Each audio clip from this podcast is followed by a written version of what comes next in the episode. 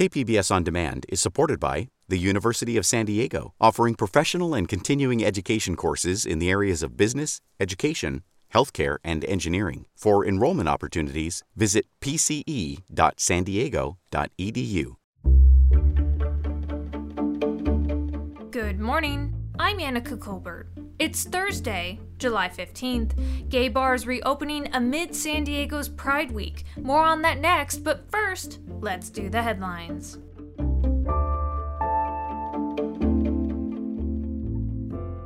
COVID-19 cases are increasing in San Diego County, and public health officials say they're worried about vaccine hesitancy. David Metz with FM3 Research recently conducted a survey of San Diegans' views of the vaccine. He says 1 in 5 have no intention of getting vaccinated. But they lack confidence in the safety of the vaccine. They're worried about side effects. They're worried that the vaccine's development was too rushed, and they're uncertain what its long-term impacts might be. San Diego City officials announced a new set of law enforcement strategies for curbing violent crime and unregistered ghost guns on Wednesday. According to Police Chief David Nisleit, the new strategies include assigning more personnel to violent crime teams, gathering more information from suspected problem areas, working with outside agencies, and using more investigative techniques for monitoring to locate and arrest wanted suspects. Governor Gavin Newsom touted the state's COVID-19 rental relief program on Wednesday. He says it's the largest in the nation and will pay back 100% of what people owe back to April of last year. Lourdes Castro-Ramirez is California's Secretary of Business, Consumer Services, and Housing. Since the signing of AB 832, we have seen a dramatic increase in the number of families that are applying for the state's rental assistance program. Applications for the program are online at housingiskey.com. From KPBS, you're listening to San Diego News Now. Stay with me for more of the local news you need. KPBS On Demand is supported by the Museum of Contemporary Art San Diego, offering visitors to the La Jolla campus special exhibitions, collection galleries, coastal vistas, seaside dining, and more. MCASD.org. The San Diego Pride celebration is upon us this weekend, and gay bars are back as California lifts COVID-19 restrictions. KPBS's Katie Stiegel says these long-standing safe havens of the LGBTQ community are re-emerging after a year in which many feared that they would go under. It was mid-June, 2 days after California lifted its COVID restrictions, and the crowd at the rail was ready to celebrate after a long 16 months. It's been a hard road back. San Diego's oldest gay bar has survived attacks from law enforcement, the HIV/AIDS epidemic, and most recently, the COVID-19 lockdowns. The low point for some business owners came when 2020's Pride was canceled. That's when the rail's owner, Gail Santillan, thought the run might be over. And that, to me, was like the harder blow, not just COVID. It was losing Pride. And losing Pride to anyone in this neighborhood business-wise is huge. We bank on that entire week. It's just bigger than most people can imagine. Santillan made the best of the downtime. While the rail was closed, she did some minor repairs and made an effort to take care of the staff. She made them meals each day until they were on unemployment. Santillan also received a PPP loan, and her landlords helped her work out a plan to stay open. But she says there were moments when she considered closing for good. I would come in, walk around the bar and go, oh God, I can't do this. And just walk out the door in tears. Like, just because I still didn't know. None of us knew. Sorry. But it's over. It's over. We hope it's over. We're past it. Everyone's healthy. Not all gay bars made it through last year's gauntlet. The owners of Martinis Above Fourth, a lounge known for its specialty drinks and live performances, announced in October they were declaring bankruptcy. But overall, San Diego's LGBTQ establishments have shown remarkable resilience. Paul Detweiler produced the documentary San Diego's Gay Bar History.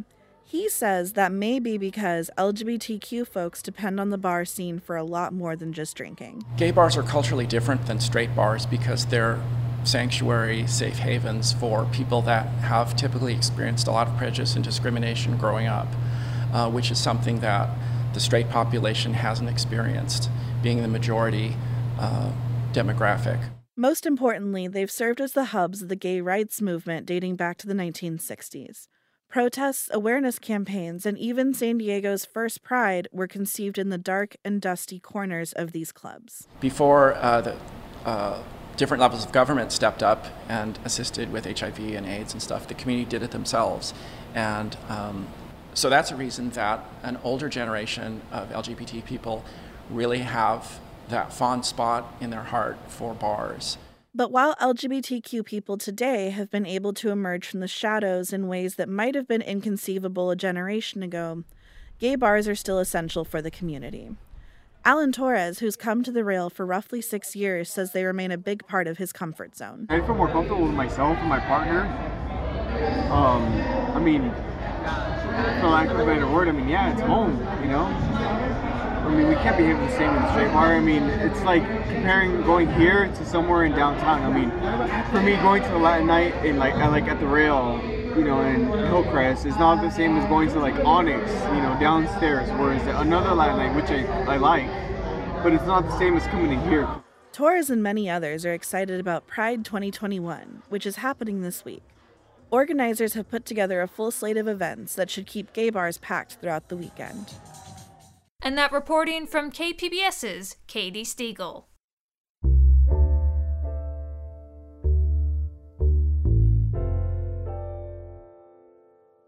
Construction of the Aztec Stadium in Mission Valley hit a major milestone on Wednesday. KPBS's John Carroll was there for the topping out ceremony. Under a hot July sun, work moved ahead on Aztec Stadium in Mission Valley Wednesday afternoon, while a big ceremony played out on what will be known as Basher Field. San Diego State President Adela De La Torre. What an amazing accomplishment we have here. San Diego Mayor Todd Gloria getting in some civic boosterism. The entire Mission Valley expansion of SDSU's campus, that's big, it's bold, it's exciting. It's the kind of stuff that the 8th largest city in the country should be doing. After the speeches, the big event, the raising of a steel beam, laden with signatures from everybody who wanted to sign, an American flag and a tree on top. The tree, an ancient symbol of good luck in construction. San Diego State's school song played as the beam rose. We'll speed things up so you can see its entire journey to the top. Looking around this unfinished stadium, one could be forgiven for being skeptical that it's going to be open and ready by September 3rd of next year, but San Diego State President Adela De La Torre isn't only confident of that, she's sure of it. I'm willing to bet on it. That's how much I'm willing to say I am confident about it. It's just everything has happened. The stars have aligned. With all the excitement about the new stadium, it's easy to forget there's much more to this project. The site will also be home to a new river park, a research and innovation district, 4,000 new homes, and thousands of SDSU students, which leads to a pretty obvious question. Traffic in Mission Valley is already horrible, so how will the valley's strained transportation network handle all those extra people? We don't want a bunch of housing with a lot of degradation in our quality of life. The way you prevent that is with thoughtful infrastructure investment. The regional transportation plan I hope we'll adopt this year will be exactly that. September 3rd, 2022. That's the date the stadium is set to open. The Aztec football team will take on the University of Arizona, and the game is already sold out. And that was KPBS's John Carroll.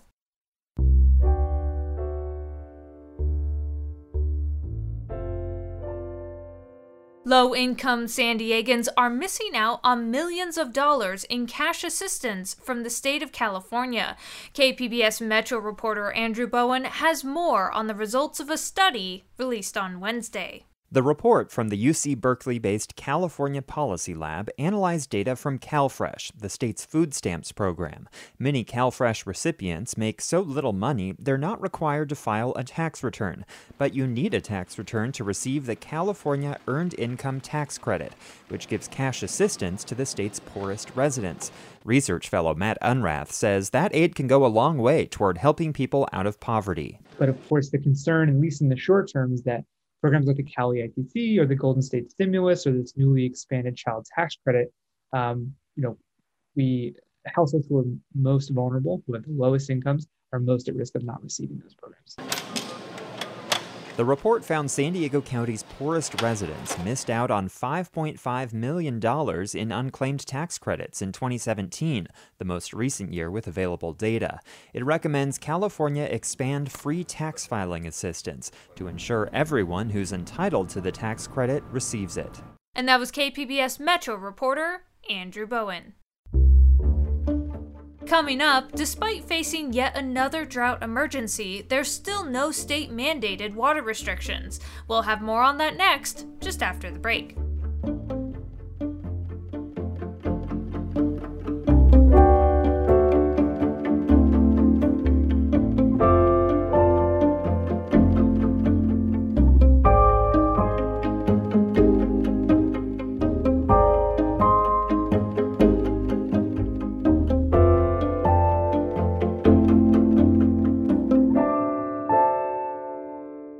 KPBS On Demand is supported by the Museum of Contemporary Art San Diego, offering visitors to the La Jolla campus special exhibitions, collection galleries, coastal vistas, seaside dining, and more. MCASD.org.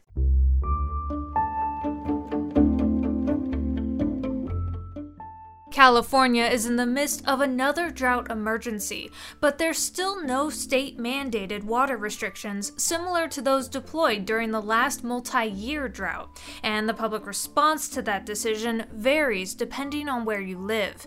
KQED's Ezra David Romero explains. 85% of California is experiencing extreme drought conditions. The last time statewide drought restrictions went into place was 2015, and it was the third drought year.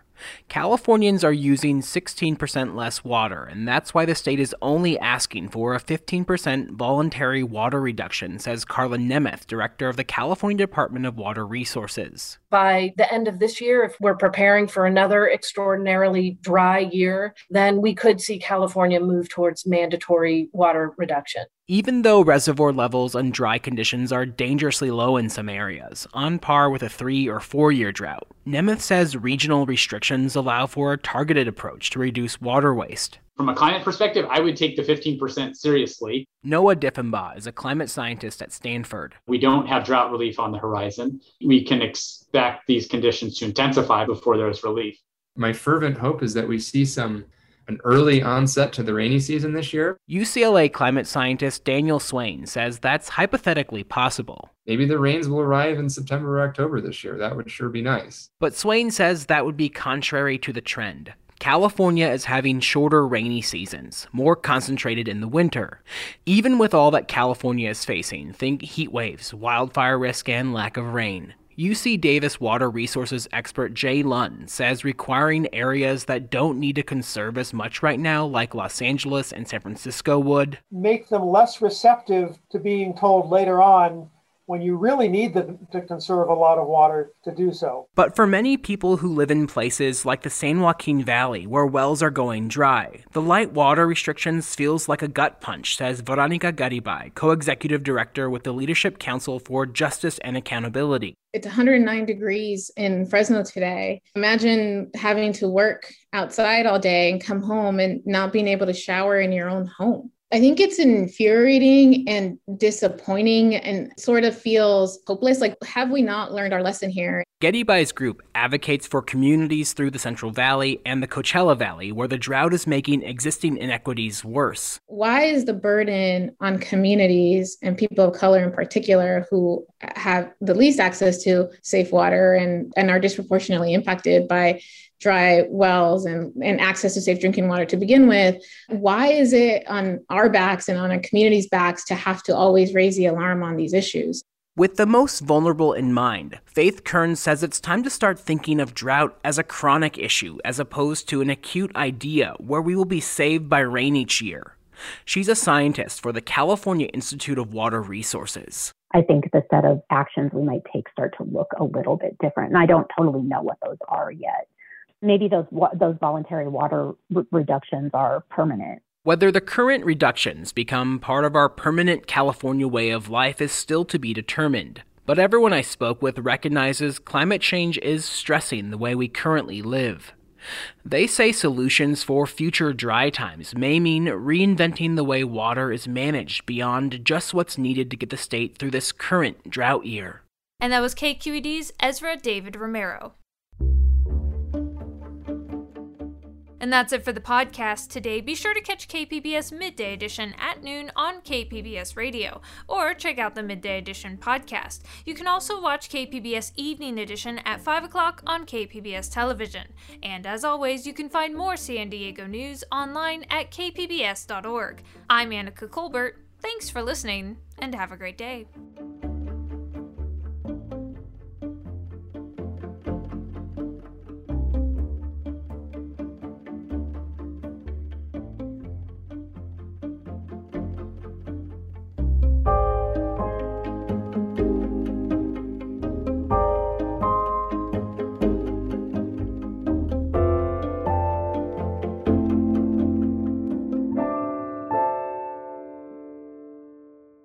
KPBS On Demand is supported by the Museum of Contemporary Art San Diego, offering visitors to the La Jolla campus special exhibitions, collection galleries, coastal vistas, seaside dining, and more. MCASD.org.